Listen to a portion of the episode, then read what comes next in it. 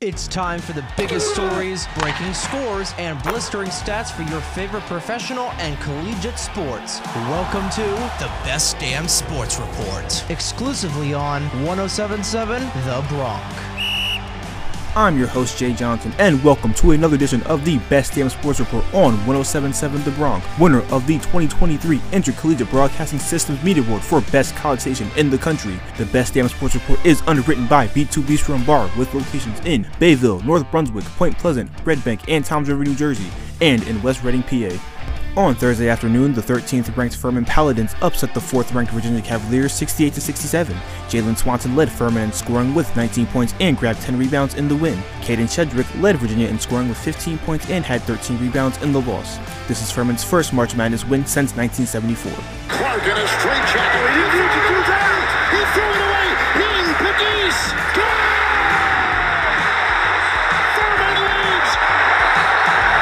The 15th ranked Princeton Tigers knocked off the second ranked Arizona Wildcats 59 55. Tosan Owama led Princeton in scoring with 15 points in the win. Azuolas Tubelis led Arizona in scoring with 22 points in the loss. Arizona now becomes the first school with multiple losses to a 15 seed in any round of the March Madness tournament. Over in the NFL, Los Angeles Chargers safety Nasir Adderley announced his retirement on Instagram. Adderley, 25, played four seasons in the NFL. Adderley appeared in 16 games last season but was replaced as a starter in a Week 5 win over the Cleveland Browns. In four seasons, Adderley intercepted three passes, forced two fumbles, and recorded 232 tackles. The Minnesota Vikings and safety Harrison Smith agreed to terms to a new contract that will keep him with the team for the 2023 season. Smith agreed to take a pay cut around $8 million before incentives. Smith was due $15.3 million in cash next season and counted $19.1 million against the cap. The Vikings gave Smith permission to talk to other teams, but he ultimately decided to take a new deal.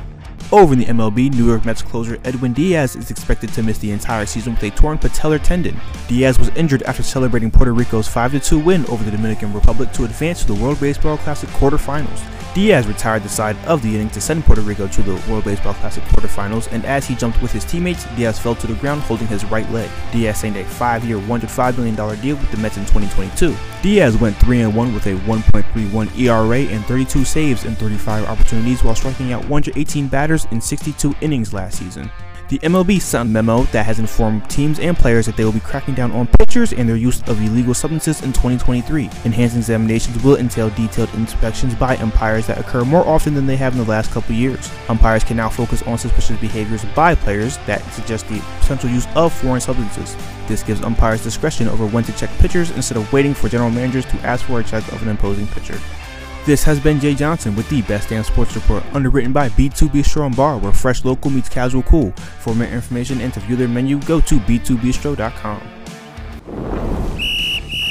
This has been the Best Damn Sports Report, exclusively on 1077 The Bronc. To listen to previous episodes, head on over to our website, 1077thebronc.com slash Best Damn Sports Report. Listen to new episodes every day, only on 1077 The Bronc.